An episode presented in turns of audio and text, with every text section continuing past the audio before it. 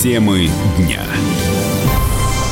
студии Елена Фонина мы продолжаем. В этом году реальные доходы населения продолжат падать. Это следует из доклада Счетной палаты. Там пояснили, что уже в первом квартале 2019 года доходы упали на 2,3% по сравнению с аналогичным периодом 2018.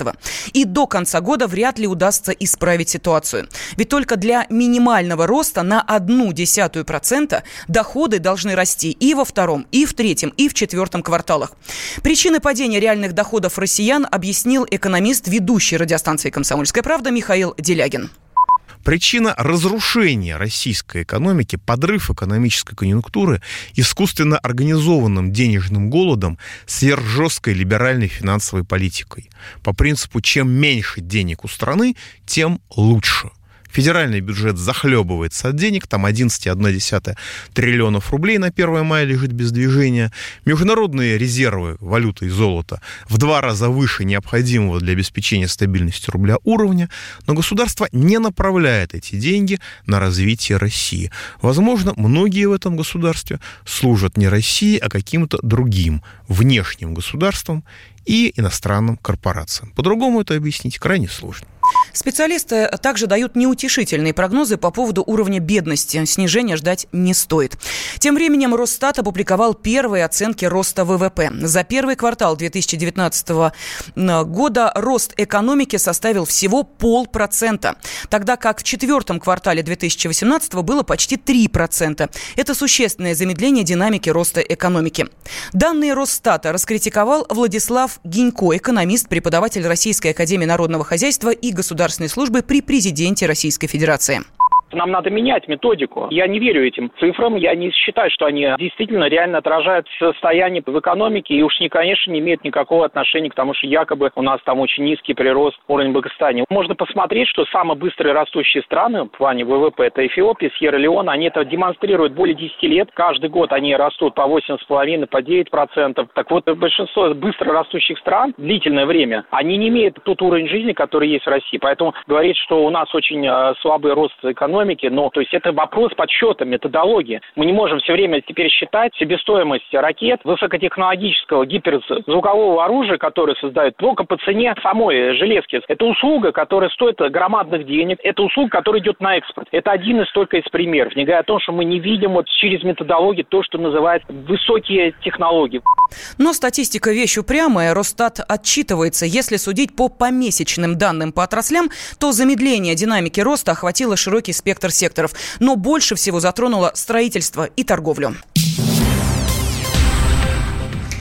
В Петербурге создали робота Эльзу, которая играет на флейте и может сочинять музыку. Неземная красавица стала второй артисткой робо-бенда. Дмитрий Делинский продолжит.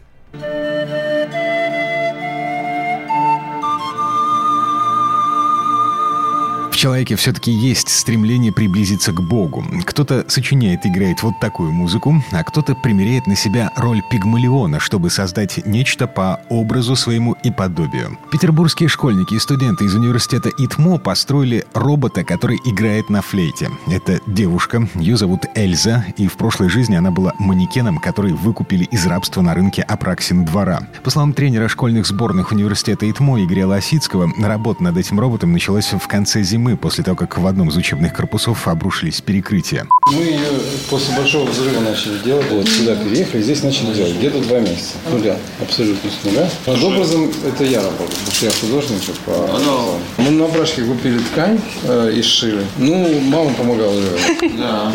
Дело в том, что я вот ее представил как барочную такую куклу, а покрасили как робота, да, чтобы это было металлик. Парик я нашел подходящий. Прическу сделал. Дочке взял заколку. 100 тысяч у нас был бюджет. Ну, вы его весь ну, истратили? Весь, даже чуть больше. Вот колонка еще. Ну, колонка, передатчики, вот, по 13 тысяч. В итоге получилась неземной красоты красавица. Под юбкой у нее спрятан аккумулятор, в груди баллон с сжатым воздухом, в руках блок флейта, который долго валялась без дела в лаборатории робототехники. Руки с суставами и с силиконовыми подушечками на кончиках пальцев. Их напечатали на 3D-принтере. Ну а мозги, которые всем этим управляют в компьютере, который соединяется с роботом по беспроводной связи.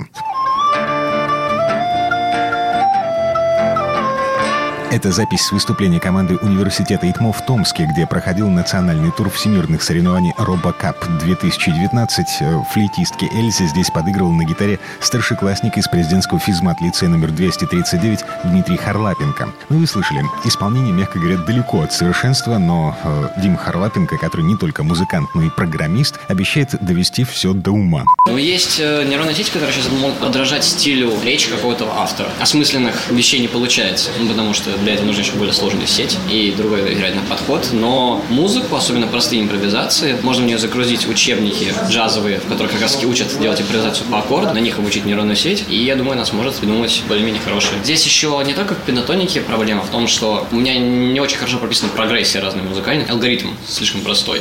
Трое старшеклассников из физмат-лицея и двое первокурсников из ИТМО под руководством инженера факультета систем управления робототехники собрали робота-музыканта за два месяца из всякого хлама, ну и при помощи такой-то матери. А еще написали программу, которая не только управляет пальцами робота, но и может импровизировать. Вот так. Сейчас Дмитрий играет музыку. Эльза слушает ее и, используя алгоритм машинного обучения, распознает аккорды, которые играет Дмитрий. После чего генерирует уникальную импровизацию, которая наиболее хорошо сочетается с его музыкой.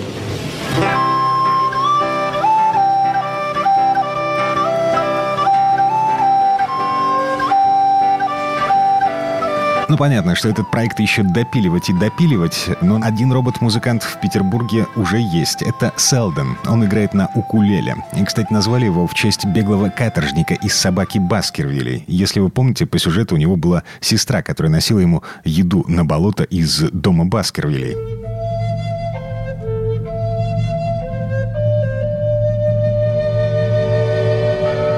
Так вот, эту женщину звали Эльза, и в ее честь назвали робота, играющего на флейте. Так что совсем скоро в Петербурге может появиться такая банда роботов-музыкантов. По плану это будет осенью, когда студенты вернутся в полуразрушенный корпус, в лаборатории которого до сих пор заперт робот-гитарист.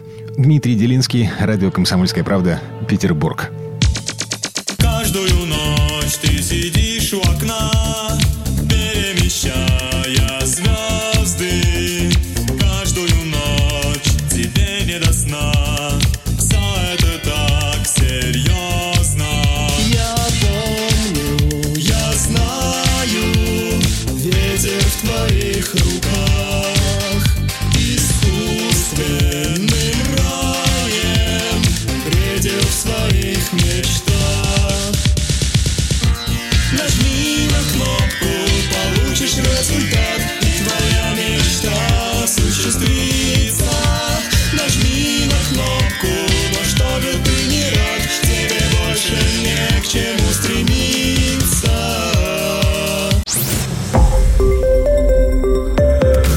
Радио «Комсомольская правда».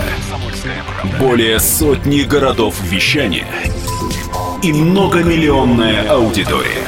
Челябинск 95 и 3 FM. Керчь 103 и 6 FM. Красноярск 107 и 1 FM. Москва 97 и 2 FM. Слушаем всей страной.